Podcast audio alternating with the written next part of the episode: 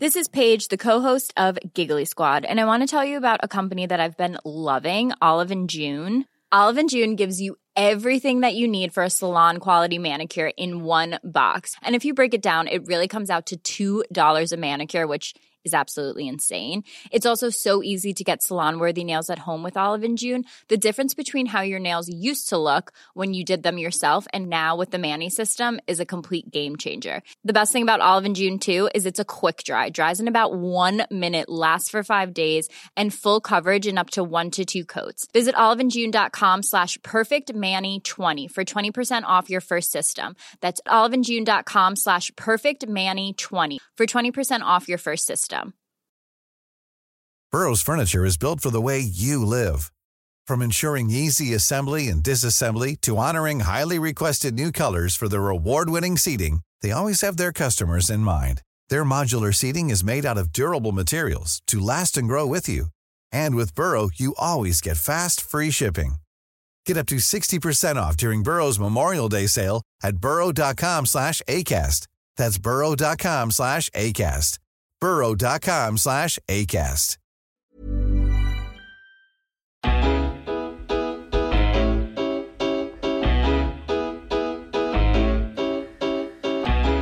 Hello, everyone. Welcome to this new episode of the Roker Report. Uh, I know I promised you last week that I'd give you uh, an short episode, but we're going to leave that off until the finances come out and we're a little bit sure where we stand. Um, you're joining us immediately after the Watford match. Uh, I wish I had some great news to bring you. I'm sure you've already heard by now, though, that we lost. I'm joined today to discuss that by uh, Gav. How you doing, Gav? All right, mate. All right, thanks for having us again. No worries, anytime. And you, Graham. How you doing? New to the pod. I'm alright, mate. I'm alright. All good. And we also have from Captain Fishpaste, we have his opinions. Michael Graham, how you doing, buddy? I'm good. Cheers. Everybody's good. Well, where do we start? Let's start with Watford. So, for me personally, I didn't enjoy the game. It's been a while since I enjoyed any of the games that I've watched. Um, I feel like I was lucky not to go in the end. I was going to go, but unfortunately I couldn't. I feel like it would have really wound me up had I made that journey, so I probably escaped. However, a lot of fans didn't, as per usual, and hats off to them. You should never stop going. They are the real fans. They are the reason we do what we do, I suppose. Uh, Gav, what did you make of the Watford match? 1 0. What do you reckon? Uh, exactly as I expected. I totally expected someone to turn up, not change a jot, and roll over and have their bellies tickled by an average team. It was, it was exactly what I was expecting. Um, you know, there was there was definitely scope before the game to change uh, certainly our attack. I know David Moyes alluded after the game that he doesn't have a lot of options. I would agree, but he does have one option on the bench which he just seems to ignore every week, which I think all of us would at least like to see him give a give a go. So you know, he does he does have to an extent some things in in that squad which I, I think he could change around and maybe that would give us a bit more impetus up front. Unfortunately, he didn't as a result. Fifth game in a row without a, uh, without a goal.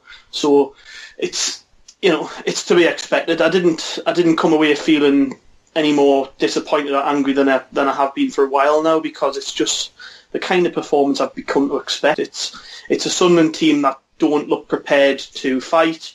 Um, that seem to to you know give effort, but you know the wrong kind of effort. It's it's not it's not you know, making making any sort of difference to our mm. results. That, that we have players that sprint all over the pitch and chase around like headless chickens. It's it's just a, I don't know. You, you know you know when we, when we're watching the games and, and we're sitting there analysing it and, and, each different performance from each player. You know, it, nobody is pushing themselves. Nobody is you know putting their head above the rest and stepping forward and making themselves counted. You know, even even our even our talisman, the, the, the Jermaine Defoe front, he he's struggling for, for chances, he's struggling for goals, and mm. as a result, the rest of the team fall behind. And I think I think more more than anything, it's it's you know writings on the wall. I think the game to win was Burnley, and we didn't, which pretty much spelled relegation to me.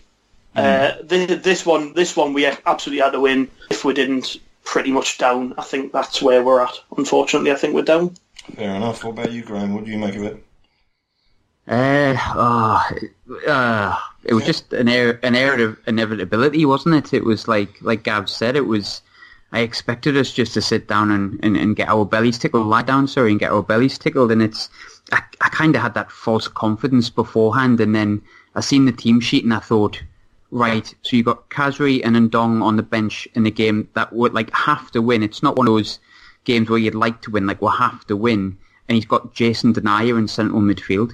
Like, and, and it, it, we haven't scored in like four games beforehand. And it's not a surprise we didn't score in, in that game because he's changed nothing up front and then put a centre off in midfield. Like, I, I just don't get what his plan is. And I just think when it comes down to the reason I don't feel inspired, I think it's team selection, his demeanour, his attitude, the managers, and it's it's rubbing off on the team. Like the the team look not asked, they don't look like they know what they're doing, and there's just not a plan there or any gumption to pull ourselves out of it, like there has been for the last five seasons or in before that. You know, uh, it's just I think it all stems from just the attitude of the entire club at the minute, and I think based on what I've just said, we all know who are things to blame for that. Like, but you know, that's just my opinion, I guess. Mm, fair enough. What about you, Michael? What do you make of it? Um, I was just deeply, deeply bored watching the whole thing. I just there wasn't anything that got you off your seat, got you, you know, gave you any kind of hope that uh, you know to expect anything to happen.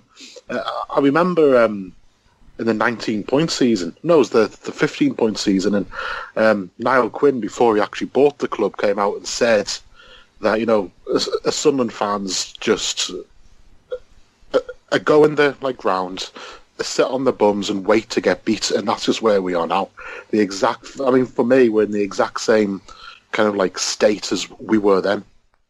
Mm, yeah, well, I mean, uh, yeah, on, for my part, I was, as I said, I was disappointed to see it.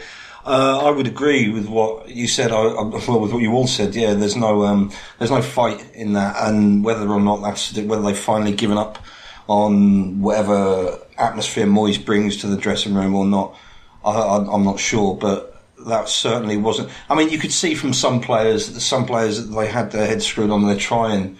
They're, they're, they're not. They're not underperforming in particular. It's like as a unit, they don't really mesh they don't seem to have gelled together. There doesn't seem to be any, as you've said, any plan really, any sort of any way of taking this, all right, well, I tell you what, we can hold off this, this opposition for 15, 20 minutes, but then what we're going to do is literally just relying on Jermaine Defoe. And if he doesn't come up with the goods, then that's it. And that's pretty, it's pretty damning to see that we have one goal threat. And when he's not firing, that's, that's literally all we're going to get. I mean, talking about, specifically about team selection, um, obviously, I think that one of the biggest points now, sorry, we've got Moyes coming out and saying that the reason that Ndong was dropped to the bench was because uh, because of Watford's stature, and that somehow we'd be better off at defending pieces, uh, presumably with Denayer in uh, central midfield. What do you make of that, Gav? Absolute horseshit, if I'm honest. Mm. Um, uh, you know, we, have already said it. We've already said it about five million times in the span of this podcast that this manager uh, doesn't have an idea what he's doing, and obviously that's indicative by his team selection. Not picking his best central midfielder because he's not tall enough just seems bizarre to me. We're conceded is, from. Isn't he tall enough? By the way, I'm not entirely sure how tall he is. I should probably. Well, he's. I mean, I wouldn't say I wouldn't say he was like an aerial threat, or you know, he, mm. but I, he would. I'm sure he's certainly good enough to help defend set pieces. Yeah. I don't think I don't think it's reason enough to, to remove him from the team. Um, when you when he came on the pitch, we saw exactly what he offers. He's energetic. You know, yeah, his end products lacking, but he's young and he's going to be like that, and he's quite erratic at times. But as the season progressed, he's actually got better. Um, I, I, do think though that that as a result of Ndong not playing, um, Moyes has kind of shoved his middle finger up at the fans who said he was wrong to do it in the last game because he was wrong to do it. You know, Ndong in the Manchester City game was one of our better players, gets dropped against Burnley. Everybody's scratching their head as to why, but they're like, oh, well, fair enough, you know. Uh, maybe next week, and then he's omitted from the team again. you're kind of like, well, hold on, what's what's going on now? Because we really needed to win this game. It's not it's not like you can just drop him and then go, oh well, uh, right, well the next game's coming up, and we can still win that. And it could still, you know, set off on a set us off on a set of results that keep us up at this point, you probably need to win six games from nine.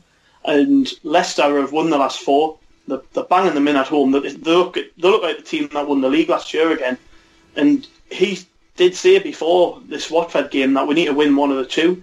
Now, which one of the two was the priority? Was it Leicester, really? Because when, I, when we got into half time against Watford, I was sat looking at it going, this is there for the taking. We've been rubbish, but so have they. They've got nothing. They don't look bothered.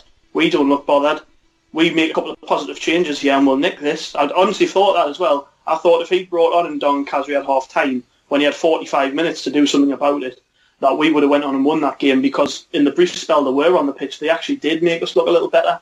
And obviously it was too late by the time they come on, which it's, it's kind of it's kind of what we've become to expect. He's a he's a reactive manager, not a proactive manager like uh, like maybe Sam Allardyce would have recognised that at half time and brought on the players that might have made us a more positive unit.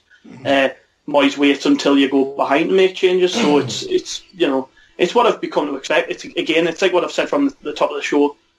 The man, the man does things the same every week, and you know the results aren't changing.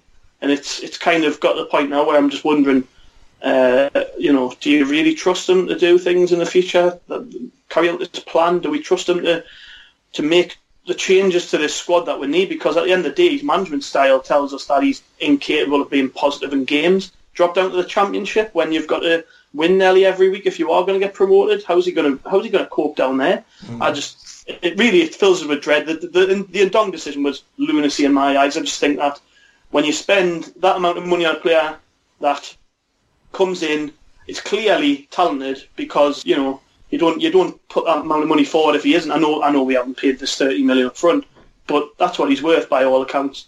This is a good player. This is one of your most expensive signings and you're telling us that he didn't play because he's not tall enough. And then we mm-hmm. concede from a set piece. At least lie. At least make something else up. You know what I mean? Because yeah. we end up conceding from a set piece, David, and you're telling us that you're telling us that the reason he didn't play was to stop that happening.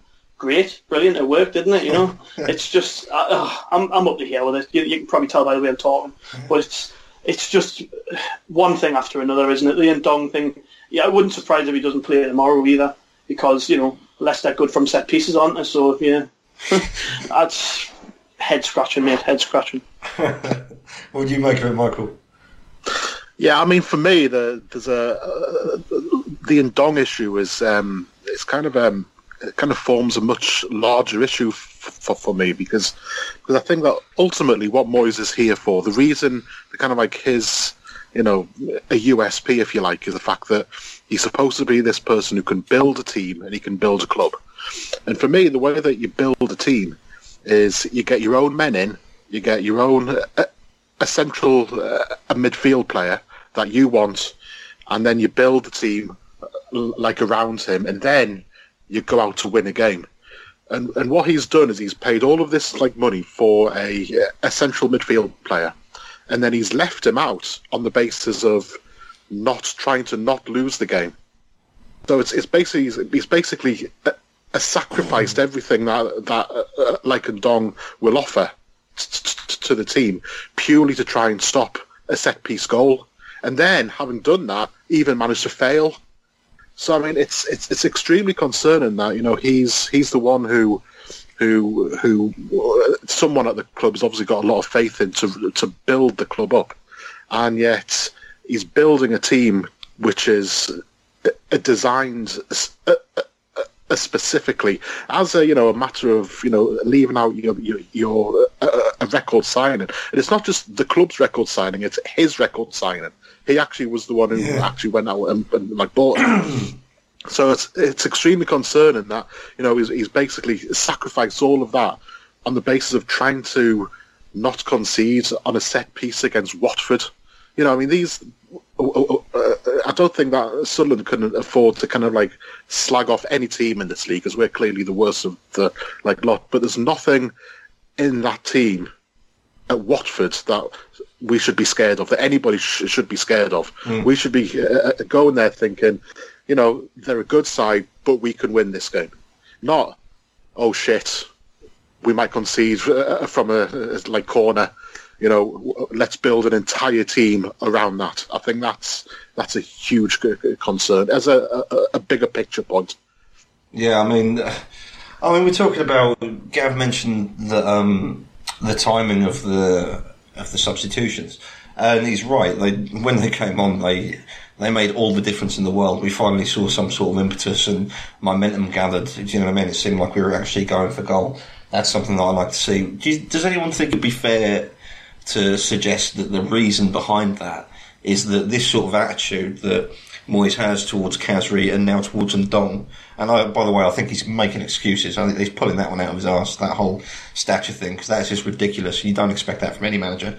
I mean, fair enough if he was tiny and they had some towering giant in the team who was like a, a massive aerial threat. Do you know what I mean? I'd understand it, maybe. But it's ridiculous the way he's coming out of that. But I think he's just running out of excuses. But Demo, it, it shows you exactly what type of manager he is because, like I've said, we needed to win that game, and mm. his first thought was to to put players in the team that were going to limit Watford. He never he never went out there to go right. We're going to win this game. We're going to go on, on the front foot. We're going to set up in an attacking manner. We're going to make Watford, you know, take it. And mm. he didn't. He picked a centre half in midfield with Rodwell for for for a very good reason, because they're big. That that's why. And he was scared of them. He was scared of what they could do on set pieces. Now, to me, that's pathetic. When mm. when you're bottom of the league and you need to win games every week. Well, know, I've got, I've got time's say, running out. On that note, I mean, we've just he's had his press conference today. We have the benefit of recording a day later, and with that comes this ridiculous uh, influx of information. One of which being what he's talking about with Leicester. I mean, we'll talk more about what we've got coming up with Leicester uh, a little bit later on. But the key part of what he said there was that Leicester are in good form, and we've got to catch them on an off day and that that is so that is beyond damning. That is ridiculous to come out with that the day before a match and say, "Oh, we just got to hope that they have an off day." Oh yeah, we'll just hope they have an off day. Imagine, imagine psyching yourself up to go and play a game. Imagine psyching yourself up to go and play in a relegation battle for Sunderland, and that's what you've got coming out of your manager's mouth. It is ridiculous. There's no charisma there whatsoever. There's, and we're talking about like whether or not he's going to carry on with a plan. There's been this whole big thing about a plan. It's all a plan, and we need consistency, and we can rely on. He doesn't strike me as the man with the plan, does he? Do you know what I mean? He, he's not.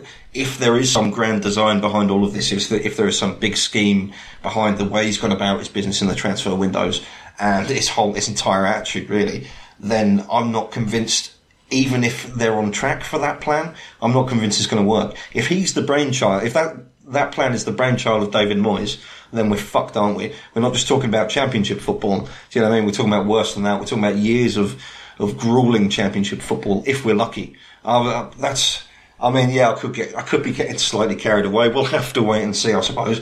But as Gav said earlier, if this is what he's like in the Premier League, what is this going to be like when we have to come up with a lot more points than than we currently need? I mean, Christ, I, I can't see any light at the end of that tunnel, to be honest.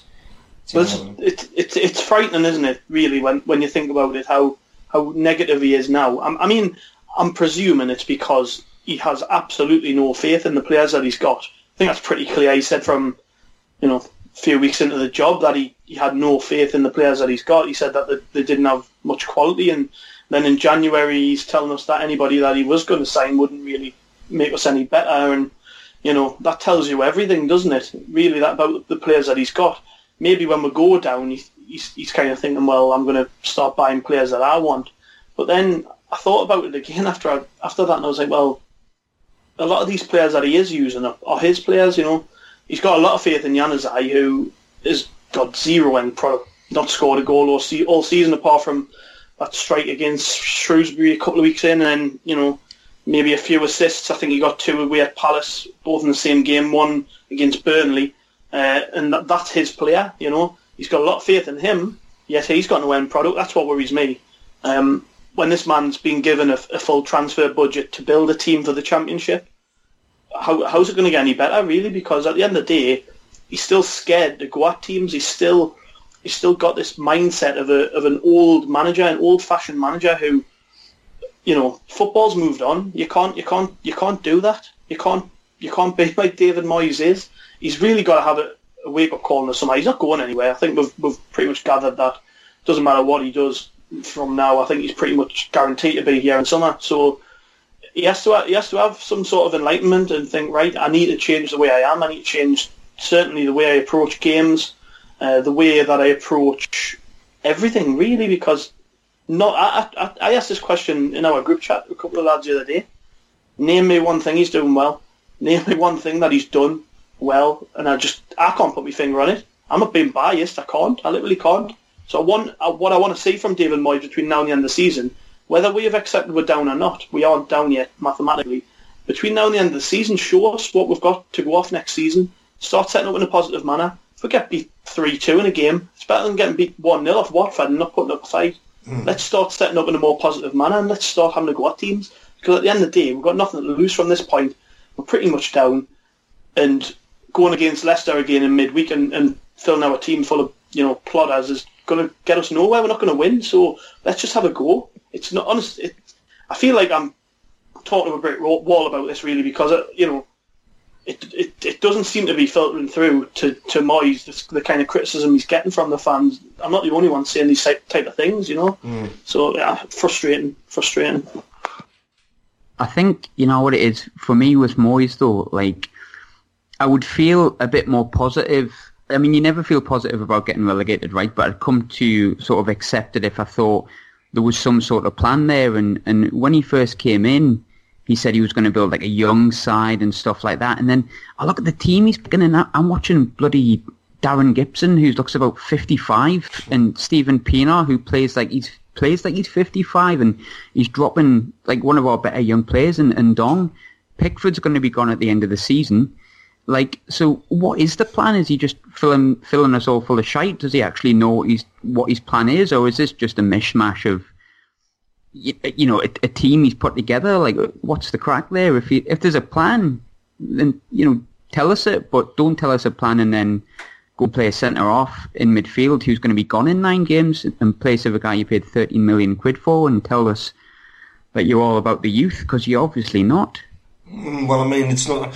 I mean, he did for me. What, what I will say about his plan on bringing players in, it it's obvious to me now that I mean I, I thought so at first, but it, it, was a bit sort of like it, it was speculative. We we couldn't. It was a bit paranoid. You know what I mean? We were supposed to give Moyes more time, but I thought when he signed those players, in signing players like McNair and Love, that's um, then at the same time talking about building for the future.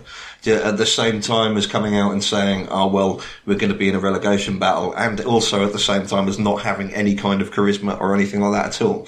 For me, it reeks of we knew this was going to happen. More than we knew was going to happen, though. What really bothers me about that, if it is true, is that you could have prevented this. More could have been done with the money that was spent and the time that was had. More could have been done to put up some sort of fight against what you, even if you do see relegation as inevitable, even if you turn around and think this club's broken, it's rotten, do you know what I mean? It all has to come down and be rebuilt.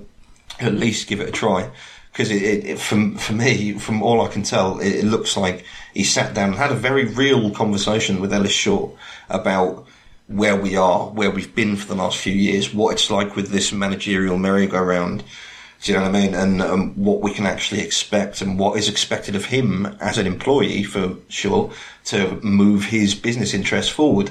And as I say, it might just be paranoid. It was at first, but it's becoming increasingly less and less paranoid and more realistic that this was always on the cards and that buying those sort of players was because we knew we could tie them down for long-term contracts. If we'd left it, they would have been free agents maybe, or they'd have got to move elsewhere. So they wouldn't have been there for him when he knew he was actually going to start building the team. Do you know what I mean? It's almost like it's just a throwaway thing that he's done with the with every other transfer he's brought in. I mean, talking about that, it is really, isn't it? Because look, he's brought in Gibson, he's brought in Anichebe, he's brought in Lescott, he's brought in Pienaar. Do you know what I mean? All players who aren't, they aren't going to be with us. One of them might get a season in the championship, maybe. Whether it'll be any good or not, it's anybody's guess. But this is the reality. He bought young players that weren't good enough for the Premier League, and he bought old players that weren't going to be good enough for the Championship afterwards, and certainly aren't good enough for the Premier League. People say, oh, they're there to do a job. No, have they? As far as I can tell, Lescott's been paid for four months of sitting on his arse. That was like one of the worst, most ridiculous decisions I've ever seen and uh, I don't have any anything good to say. As you said, Gav, asking people what he's done right, uh, I can't tell you what he's done right. I mean, talking before I take all your ears off about that, well, talking about something else he's done wrong. Today came the news that after the Burnley match, Mr. David Moyes had been uh, less than pleasant with a journalist. Um, Yeah, I think the exact quote was, uh, well, I won't give you the exact quote, but it was this whole thing about giving her a slap, supposedly as a joke. Uh, whether or not you take it as a joke, whether you believe that sort of humour is appropriate or has any place in any scenario, that's entirely up to you.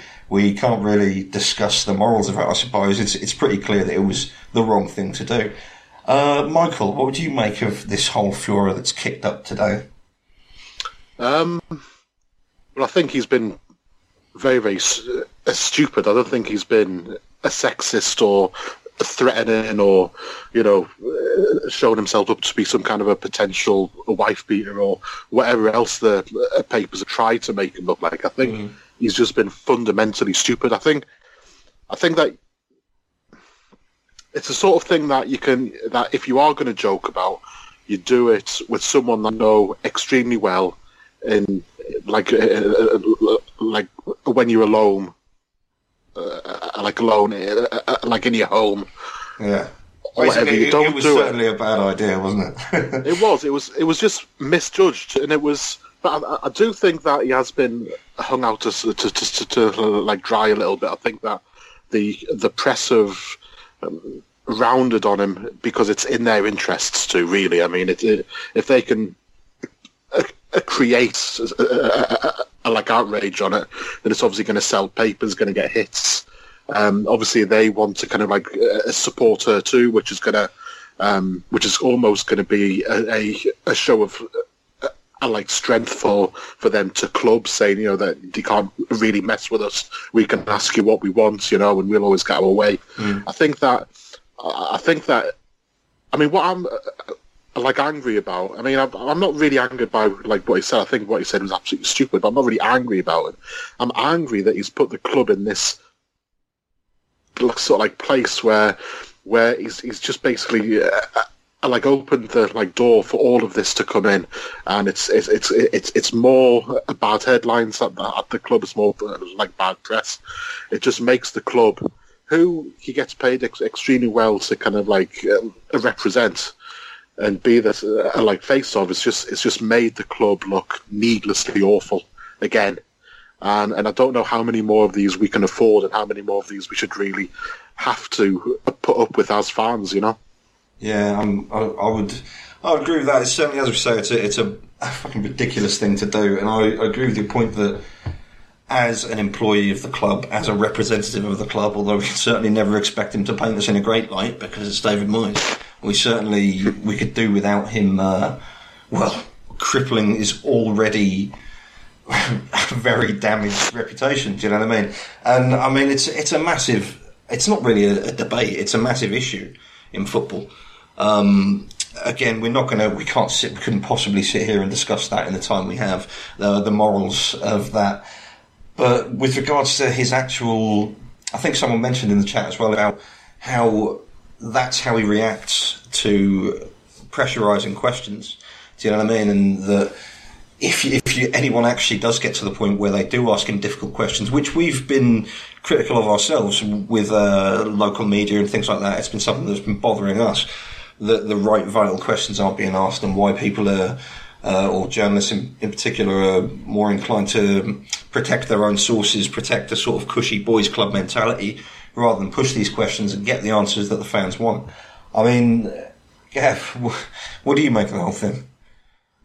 Uh, I, just find it embarrassing. It's another PR disaster from from the club, uh, from a person that is effectively a figurehead for us because you know he represents our football club in the media, so he's he's kind of got to have a degree of he's got to have a degree of professionalism every time he steps out in front of the cameras. But this was caught off camera. He definitely wouldn't have said it on camera because mm. he's far too defensive and he doesn't do things like that. Um, by the time this podcast drops, most of the news will be out there. Most of the, the, the, national papers are rounding on David Moyes. I'm reading an article right now in front of me from Football London, who are a fairly you know big website. Uh, writer called Jonathan Birchall, who was titled it David Moyes should be sacked. It's as simple as that. Goes into a full-on spiel about domestic violence being rife in this country, how it's it's you know can't be can't really do it.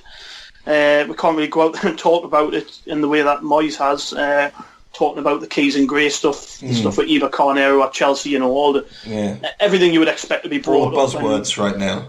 yeah, really. So this is what we've got to expect now over the next few days that the national papers are going to use this as a way of, you know, leveraging their opinions on many things, mainly to fill column inches and and kind of show Sunderland in a bad light, deservedly. So many will say because our manager at the end of the day has come out and said what he said. Uh, from a fan perspective, it's embarrassing. It's it's again, we don't need another reason for our club to be dragged through the mud. We've had the whole Adam Johnson thing, the issues with Paolo Di Canio in the past, uh, which caused widespread hilarity and you know pressure on the club. We've had all of this already in the last few years, so it's just another thing, isn't it? It's just another thing for people to poke at Sunderland. Another reason for some people to say that we shouldn't be around in the Premier League. They don't want us. Who cares about Sunderland? It's one of those. You know, David Moyes will keep his job. It doesn't matter what any of these papers say, but it's it's putting Sunderland's name in, in the spotlight again for a bad reason. I would much rather they were talking about how we've got Leicester tomorrow and the manager's come out and said that we've got nine cup finals and this is number one and we're going to we're going to go there and we're going to have a real go and we're going to have a, a real go at staying up. Sunderland have done it before. Why can't we do it again? Instead, they're talking about you know stuff like this, which you know rightly or wrongly is infuriating because I don't want to wake up and read this type of thing. It's it's it's embarrassing. It's embarrassing. Hmm. Embarrassing is the only word I can give you because because what else is there? It's it's just another thing, another thing to be depressed about, another thing to be annoyed about, another thing to make you want to bury your head in the sand. It's Sunderland in 2017. It does. It does seem to be something that. Uh, do you know what I mean? It sticks to someone, doesn't it? Do you know what I mean? There are. We have a, a marvelous history, as you said, of, of controversy. Um, with regards to. With regards to where we go from here, you say that he won't get sacked, like regardless of what the papers say, regardless of how much of a fuss is kicked up about this. I would agree with that. I think we've, and I, I was saying to you earlier, I'm, I'm in two minds. two weeks ago, I would have said to you, yeah, sack him. Sack him, I don't care who you get in. Doesn't matter. Anyone would bring a bit more verve and a bit more life to the to the club right now, and would presumably come with fresh ideas and would be able to pick us up. You know what I mean? And would would stand us in relatively good stead for that that miracle that we've all so uh, so selfishly gotten used to over the years. Yeah. Um, now, what concerns me is, as I say, two weeks ago I would have said that. Now, if we lose him, say lose him, if we manage to get rid of him, what do we have? Yes, we have we have that those fresh ideas. We have uh, a bit more energy in the dressing room, but ultimately we've got a squad that isn't good enough and wasn't good enough before two uh, meh transfer windows. Do you know what I mean? Now with players that having brought in, having brought these players in himself, he's come out and said for a couple of them now that he, they won't make a difference. That do you know what I mean? He doesn't rate them for this reason or that reason, or he hasn't played them for this reason or that reason. They aren't capable of doing something that he needs them to do, even though he was the man that pulled the trigger on that transfer. Um, would that actually stand us in good stead? Because it's almost like it's almost like getting halfway through pulling a plaster off. Do you know what I mean? It's like you rip it off. Fair enough. If you keep, if we leave it where it is now, or maybe not a plaster, let's say some sort of foreign object embedded in your stomach. Do you know what I mean? And you have the opportunity to pull it out. You can either pull it all the way out when you've got chance, when you've got chance before you bleed to death, or you can pull it out halfway and possibly die in a lot more agony, be faced with a lot more problems. That's, I mean, it's not the best analogy, but that's the way I'm sitting looking at it now. If he goes now, whatever this plan was that everyone's been talking about, that Bain and Short and Moyes have gotten together and, put that together and come up with this grand design, will it even, will we be able to follow through with that? Will the next manager come in uh, on the proviso that he sticks with this plan, whatever plan they've got to uh, streamline the club? Do you know what I mean? And streamline the wage budget. Will he stick to that plan, or will any any potential manager look at it? And I mean, every manager would look at it and go, "Well, what am I supposed to do with that? What am I supposed to do with what you've got here?" Do you know what I mean? Nine games left. Ugh, not not a chance, really, is there? There's not a chance. Graham, what do you think would happen if Moyes went now? Do you think we'd manage to stay up somehow? No, No, I, I'd, I'd be up. I'd be happy. Uh, you know, I'm, I would be happy for him to go whenever. I just, I don't see any future whatsoever. But I don't think I don't think anyone could save us now. It's way too far gone. It's um, but in terms of Moyes, I just oh, like that coming out today was just it's tip of the iceberg, and it? it's it's just Moyes. Like he's a PR disaster in every way, shape, size, and form in terms of getting the fans on board, and then he does that. I mean, you know, what bothers me most is like we've had, you know, he who should not be named last year, and all these people that just treat Sunderland and, and drag us through the mud like like it, like we don't matter, and, and the fans are the best thing about the club, and they always will be, and we don't deserve to have to be ridiculed for people like him and and the people before him. I just I'm a bit sick of it. Like, I mean, how daft you have to be to say that when a camera's rolling? I know it's afterwards, but you know it's getting caught up, and you just you just don't say it, man. You just don't you don't say it, and it just adds to everything I think about David Moyes, and then double like doubles it. It just makes me think even worse of him, and it just it, it puts me right off him, and that's mainly the reason I want him out. But in terms of staying up, I, no, I, I don't think I don't think anyone could save us, mate. To be honest, uh, I, the thing is, though, we're talking about you know what happens if we get rid of him. Well, I think that's a gamble we have to take now. Mm, if I'm honest, yeah. I know, I know, I know that's don't. I know, Michael, you don't, but I mean, personally, I, I just think like how worse, how much worse can it get right now? I think, I think if you if you got rid of him and you just put some coach in charge Stockdale or Kevin Ball at the end of the season, it's not going to make any difference. We're still going down. Mm. I think we just got to limit the damage. Yeah, hold our hands up, say the wrong guy, he's just not the man we need. And then go in the summer when there's more options available and find the manager that we do need. Because at the end of the day, um, we were told when David Moyes came in that Ellis Short wanted this man for a number of years, that he was knocked back time after time, other targets came up instead, we went with them and eventually found his way back to David Moyes, and David Moyes eventually took the job. Now he was headhunted for this role. To me, it doesn't mean that it doesn't mean that he's the right man. I think I think that the fact that Short was so fixated on getting David Moyes to Sunderland kind of tells me that he wasn't picked to he wasn't picked kind of to, to for, for the job that we needed to do, which is to rebuild he was picked because the owner likes him and that's who he wanted and that was it kind of thing, you know. There might be another manager in the summer who can come in and and do a better job. I, am fully, I, I would I would say that there probably is. I don't know who that man is. That's not my job to find him, I suppose. I just think that I just think that when you when you consider everything that we've witnessed this season from him, it's it, it's almost impossible to it's almost impossible to to even suggest that he is the man who is going to get this club back on its feet, who is going to organise a team and bring in players that will win games every week in the championship.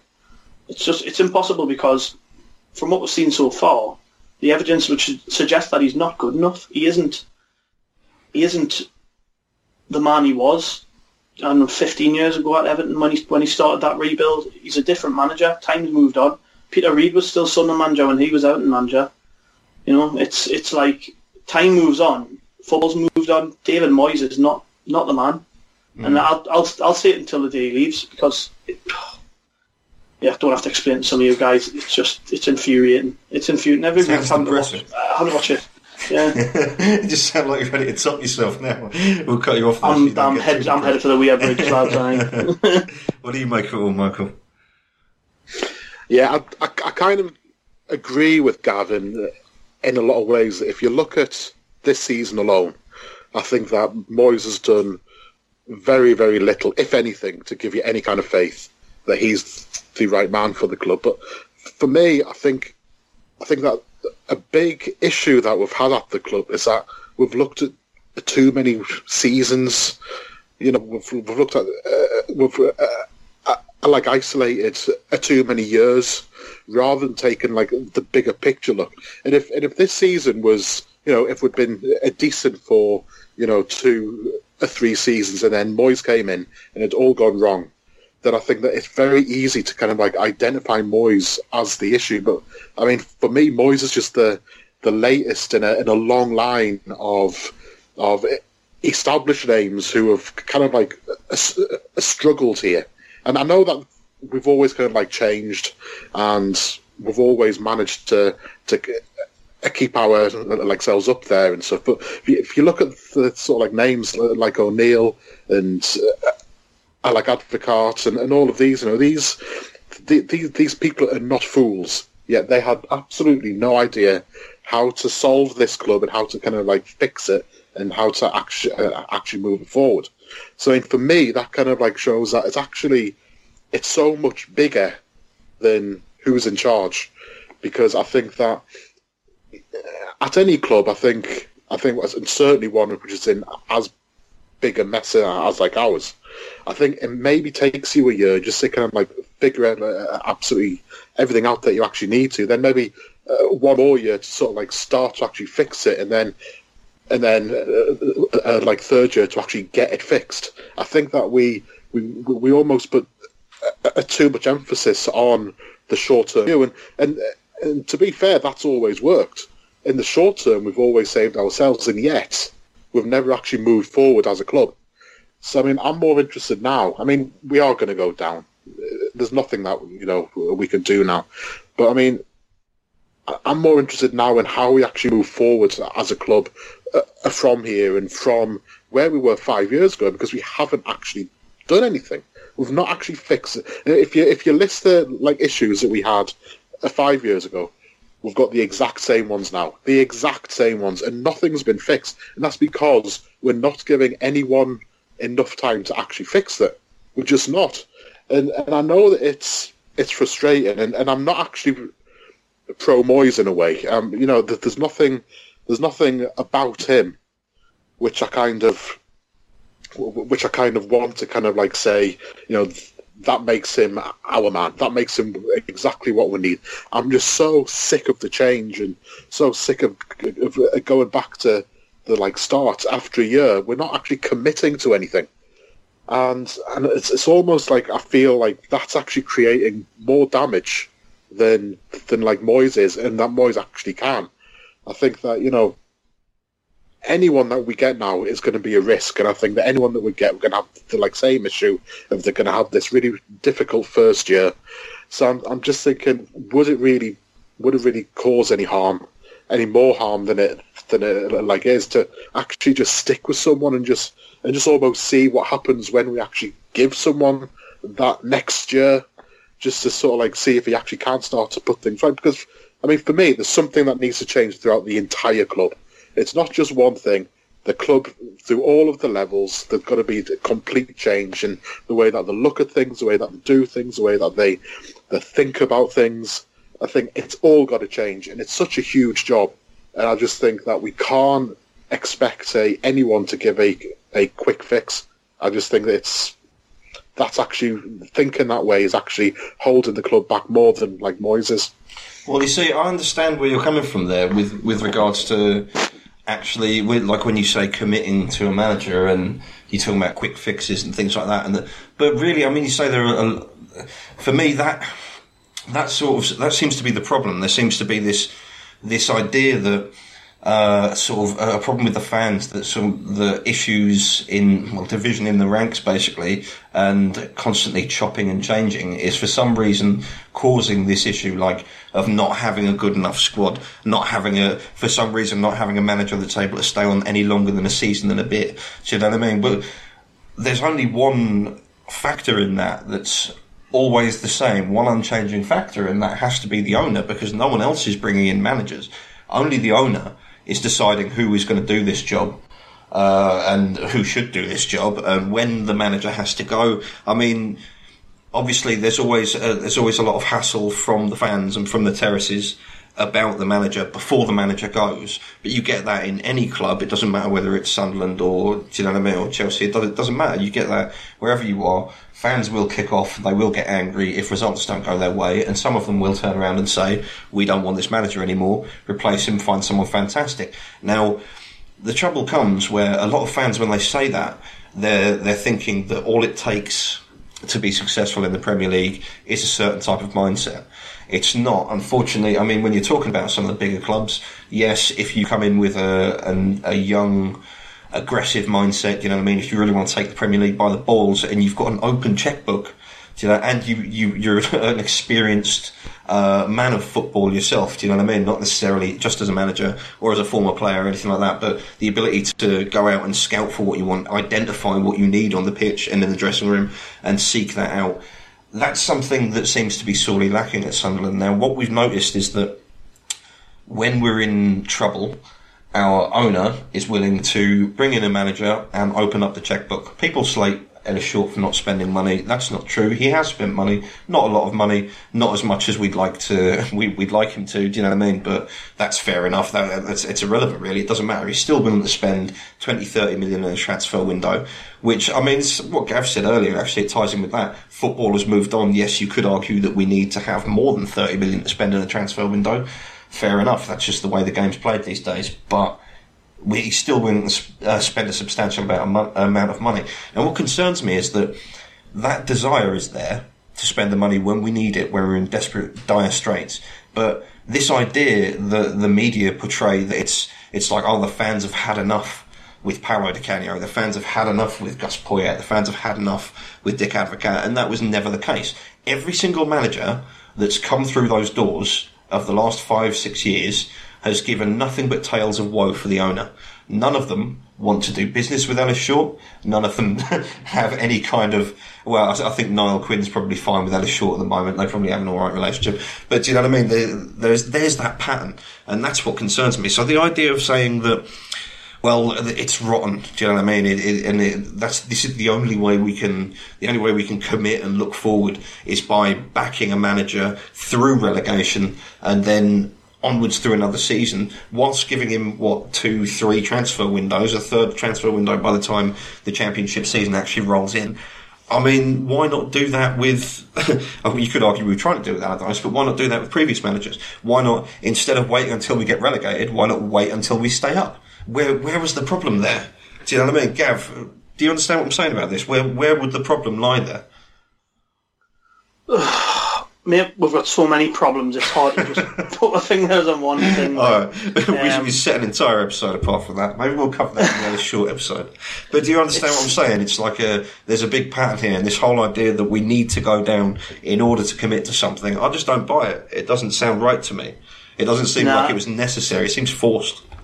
I think. I, I mean, think that. I think that the, the you know the the championship is although when you're looking around the teams down there and you're looking at you're looking at the quality of the player, I've made I've alluded to it before. Reading are quite high up and they have like Paul McShane every week in the team. Dean Whitehead still playing for Huddersfield. That's kind of the standard of your average championship player.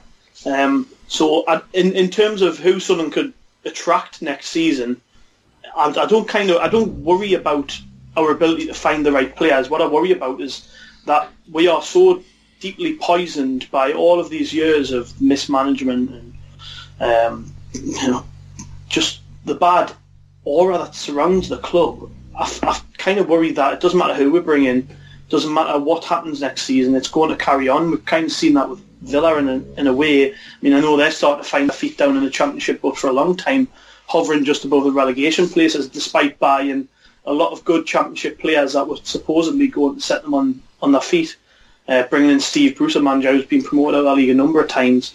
Even Villa are so deeply entrenched in this negativity that surrounds them for a long time. You know, so so bad their relegation was last year. It's probably on par with ours this year. Um, it kind of makes you wonder, you know, when something do go down, are we going to be able to just get rid of that bad smell and start afresh? Because you do need that hope. You've got you've got to look at Newcastle in, to an extent, and you've got to look at Rafa Benitez and the kind of the regardless of the fact he was the manager when they were relegated, every fan who supports our club wanted him, and it set them on a good you know path because they had somebody in charge that they genuinely loved. It meant that they started the season positively, and it meant that they were able to build momentum, which is now the top of the division now. Um, Sunderland go down with David Moyes in charge, and I kind of worry that it doesn't matter who he brings in. The fans are so pissed off with how he's done things this season. It's not going to be able to help us in the long run. It's still going to carry in. Doesn't matter what the players are. And you know, on the on you know the topic of the the topic of the owner, um, many people are of, are of the belief that that kind of bad feeling around the club isn't going anywhere until he's gone. So ultimately, we're kind of gambling on faith here, aren't we? Everybody says we need to go down and rebuild, and Martin Bain tells us that David Moyes is the man to do it. Well, I kind of worry that it doesn't matter because the owner's the same, and it's going to it's going to be a problem which follows us until there is a real, you know, set in stone fresh start at Sunderland, which obviously mm. would be signified by a new owner taking control. You never know what can happen between now and the end of the season. There could be somebody comes along and wants to buy Sunderland, but I'm, you know, we're led to believe that Ellis Short's kind of resigned to the fact that he might have to stick around a bit longer than he intends to, and that's going to involve our plan of getting out of the championship. So really, I, I, would like to see a plan in place. We can't we can't actually you know decide our future um, by just words. We have to. You know, there has to be actions in place which ensure that this club isn't a yo-yo club, that isn't a team that just swaps managers out every year and has fresh playing squads every year. There needs to be something else in, in place which ensures that regardless of which player leaves, which manager leaves, we have a plan, we have a, an ethos, a way of playing. The club is run in a way where we can get and we can headhunt managers from other leagues even abroad in the way that Swansea have done and in the way that Southampton have done. And we, we need that. We need we need something where it doesn't matter what bad things happen to the club. Your best players leave. It doesn't matter because ultimately you're in the same place because you're in a certain way. That's what Sunderland need. But I do feel that you know, it's going to be difficult to do that while we have the current in charge. I just hope that I'm wrong. I hope that when Sunderland go down, you know, it's like the last two relegations where we hit the ground running and we, you know, kind of, we always felt that there was there was a way that we would be out of it and we'd be back in the Premier League within a year. Ultimately, we were. Um, going down is not easy, and anybody who thinks that it's going to be a walk in the park when you walk when we drop into the Championship is I think a bit misguided. There's, there's so much there's so much going to happen between now and the end of the season, and I'm kind of worried that people are maybe just throwing away what we've got right now, which is Premier League football. I think I think that the Premier League is the be all and end all. Everybody wants to be here at the end of the day. And rebuilding in this league is a lot better than rebuilding the championship when the constraints are so much more difficult.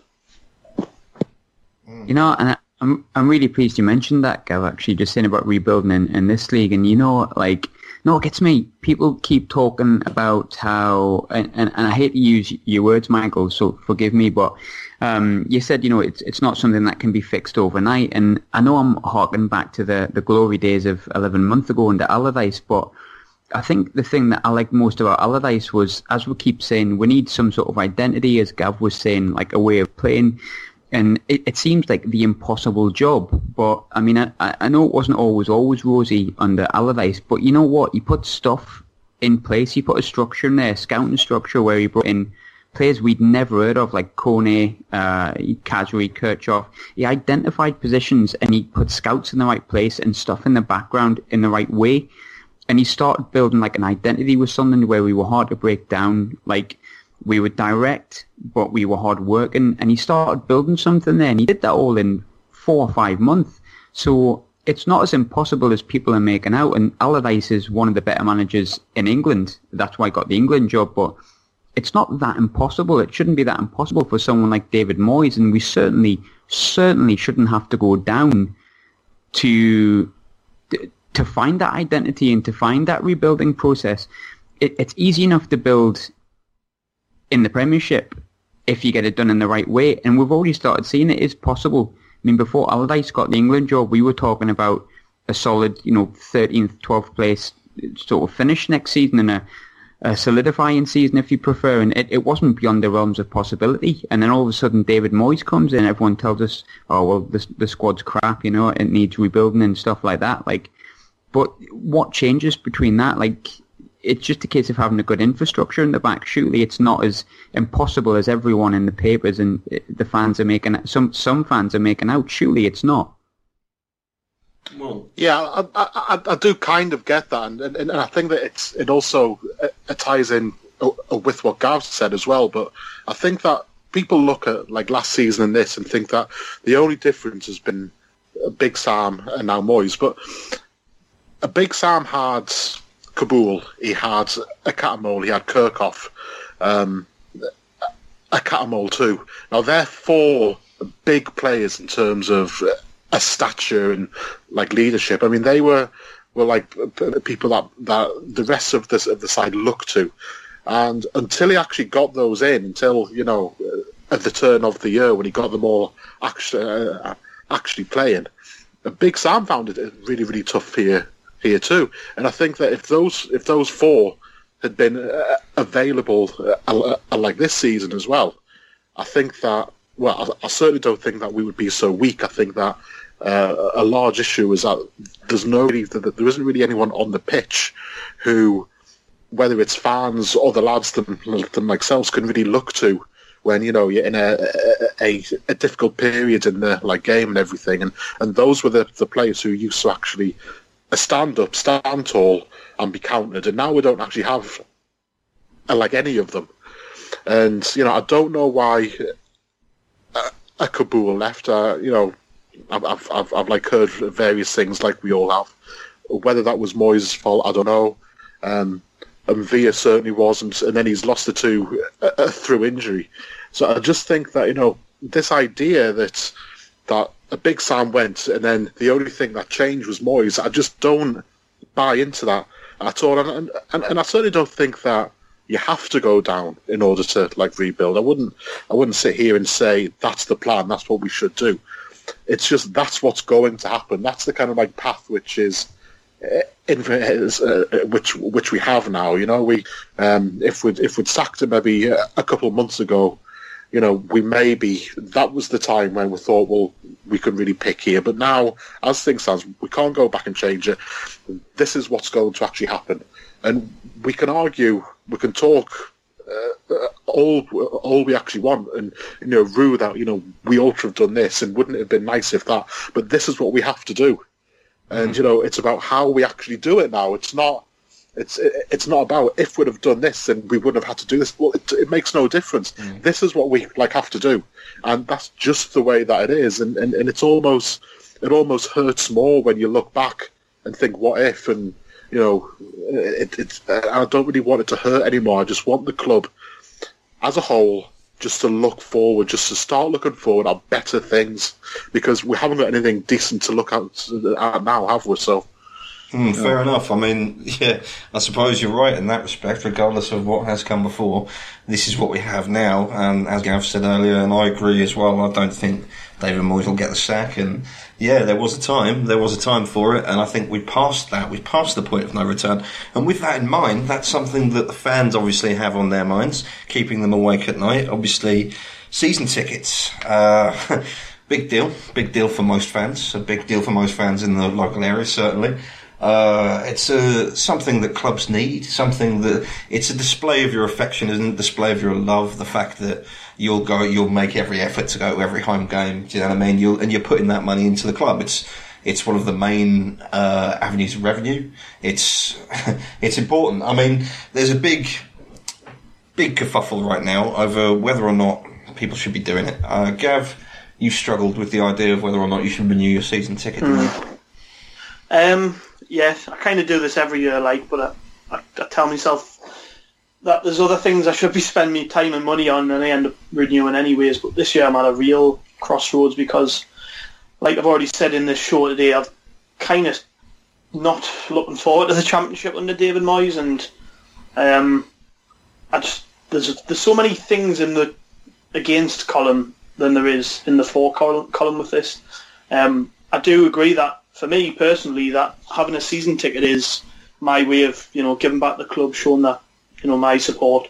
I don't live too far from Sunderland, so getting the games is not a, not a, you know not difficult. And uh, i have been going for God twenty odd years now with a season ticket. I've been going with my family, so it's it's kind of one of those things. A match day is more than just the football.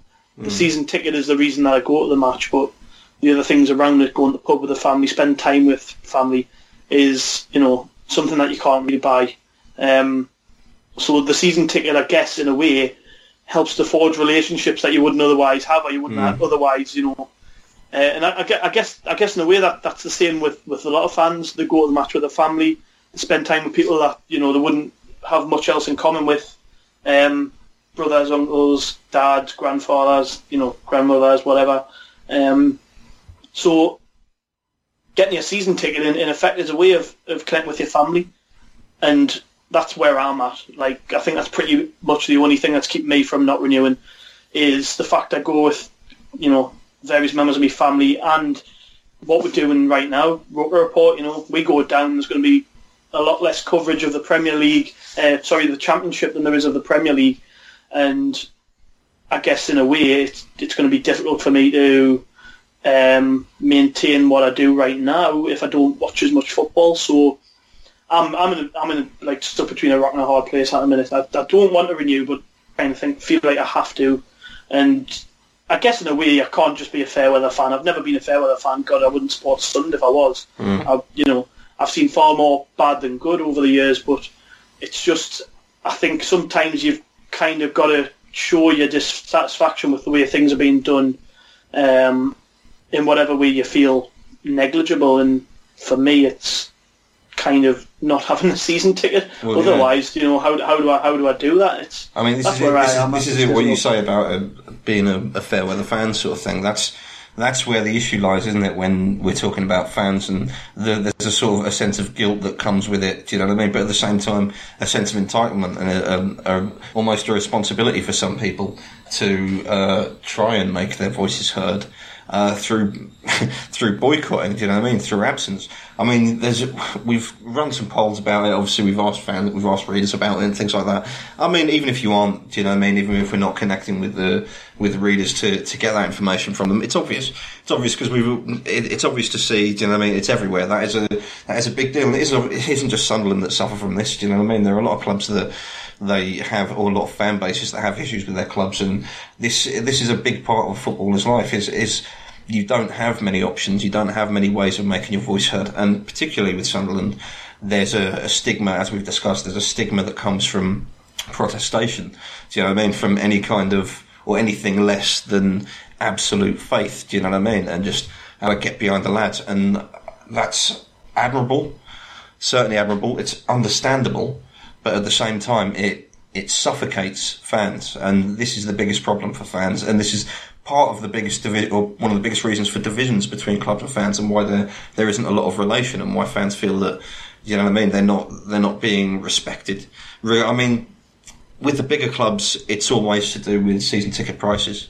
Do you know what I mean? If you lower the prices for your fans, then they, they tend to be happy with it. 'Cause, I mean, I suppose they haven't really got much reason to kick off about not going to see the matches anymore, about how many matches they lose. Do you know what I mean? But for clubs like us in our situation, and as personable a club I like to think uh, as Sunderland is, it's not fair to uh, have that hope every week, whether you go to the games or not, whether you're watching them, whether you're abroad, doesn't matter.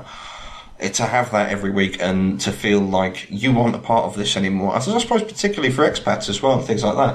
Uh, It's one of those things where if if you're that far away, if you're not there, if there aren't more Sunderland fans around you to to put an arm around you and to go to the pub with and to drown your sorrows with and to talk about this utter shit of a season, then you, you sort of get left behind, don't you? Do you know what I mean? And that for me, would you say? I mean, I'll ask you lads. Would you say that it's at all? Um, well, it's like it's it's a bad thing for that. Do you know what I mean? Is it is there really any kind of malice?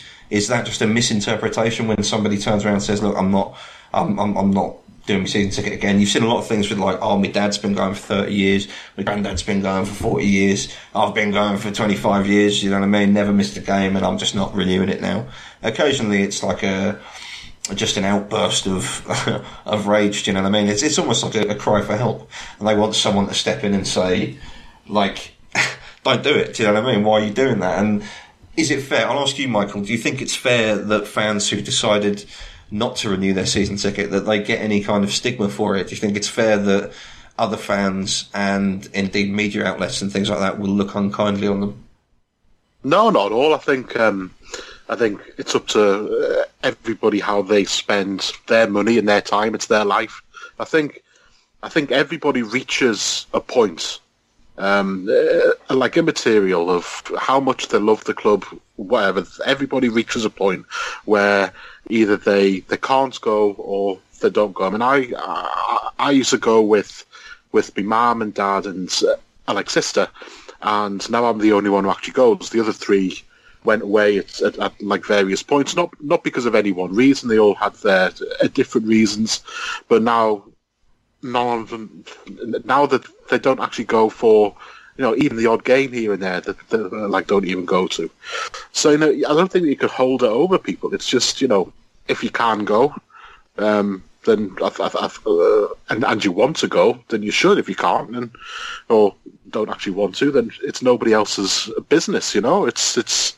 I mean, I'm gonna, I'm, uh, I'll be going it then, like next season. I've not, I've not reached my point yet where I don't want to go, but um, I, I, certainly don't consider myself a, a, a better or worse than uh, like any other fan for, for, the fact that I am going to go. It's it's it's it's not an issue at all. Mm. Yeah, I mean, what about you, Graham? How do you feel about the on season ticket?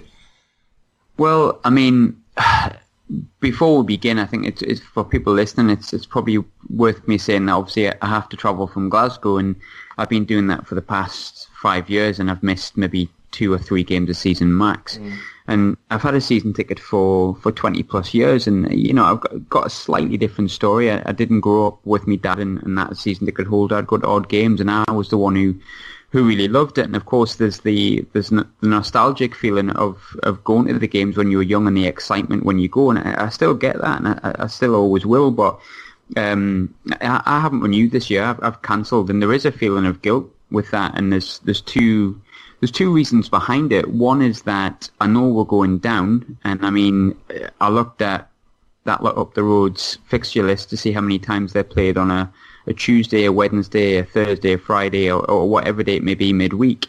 And an awful lot of the games, because we're going to be a big club in that division, that's going to be on TV. I played on those days, and I I can't get down for midweek. The occasional one I can, so it's not that I'll stop going. I think I'll still go occasionally. Um, so there's a, a big reason behind that of why I didn't renew is is a money aspect. I mean, I'll still go, but I'll go at the ones I can get to. I think I'll just miss more than I usually do because of the midweek in the championship. But I'd be lying if I said that an element of David Moyes' demeanour and, and the club and, and the way it's going at the minute didn't have a an element to it as well because I've had a similar thought in the past, and you know, as you said before, uh, Damien, like when it's kind of like a, a, cry for help, you go, "Oh, I'm not, I'm not gone anymore. Like I, I refuse."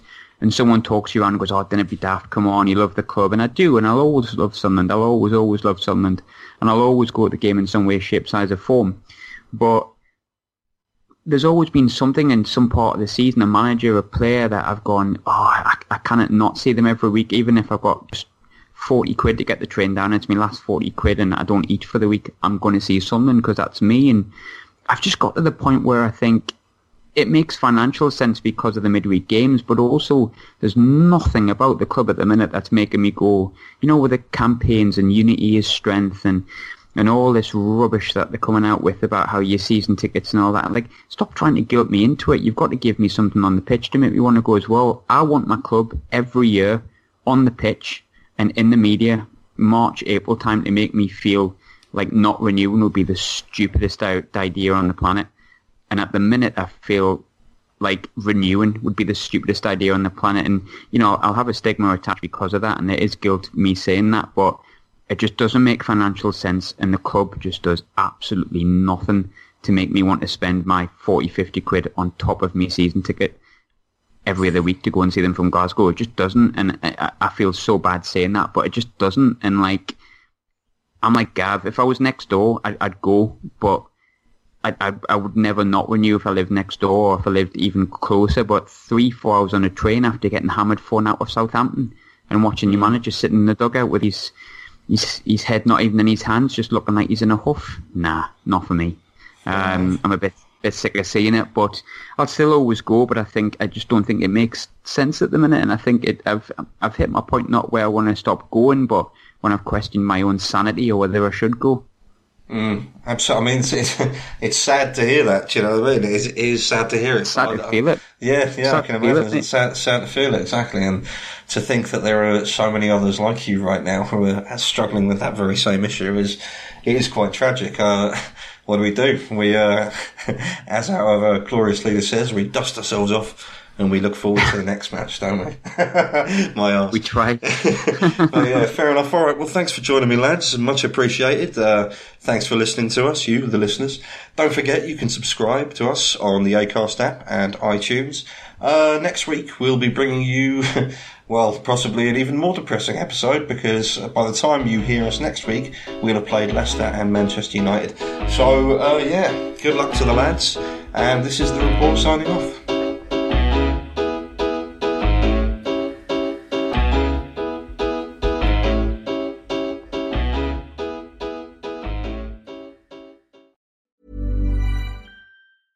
Normally, being a little extra might be a bit much, but not when it comes to healthcare. That's why United Healthcare's Health Protector Guard fixed indemnity insurance plans, underwritten by Golden Rule Insurance Company, supplement your primary plan so you manage out of pocket costs. Learn more at uhone.com. When you make decisions for your company, you look for the no brainers. And if you have a lot of mailing to do, stamps.com is the ultimate no brainer. It streamlines your processes to make your business more efficient, which makes you less busy. Mail checks, invoices, legal documents, and everything you need to keep your business running with Stamps.com. Seamlessly connect with every major marketplace and shopping cart. Schedule package pickups and see your cheapest and fastest shipping options from different carriers. With rates up to 89% off USPS and UPS rates. And with the Stamps.com mobile app, you can take care of mailing and shipping wherever you are. Make the same no-brainer decision as over 1 million other businesses with stamps.com. Sign up with code program for a 4-week trial plus free postage and a free digital scale. No long-term commitments or contracts. That's stamps.com. Code program.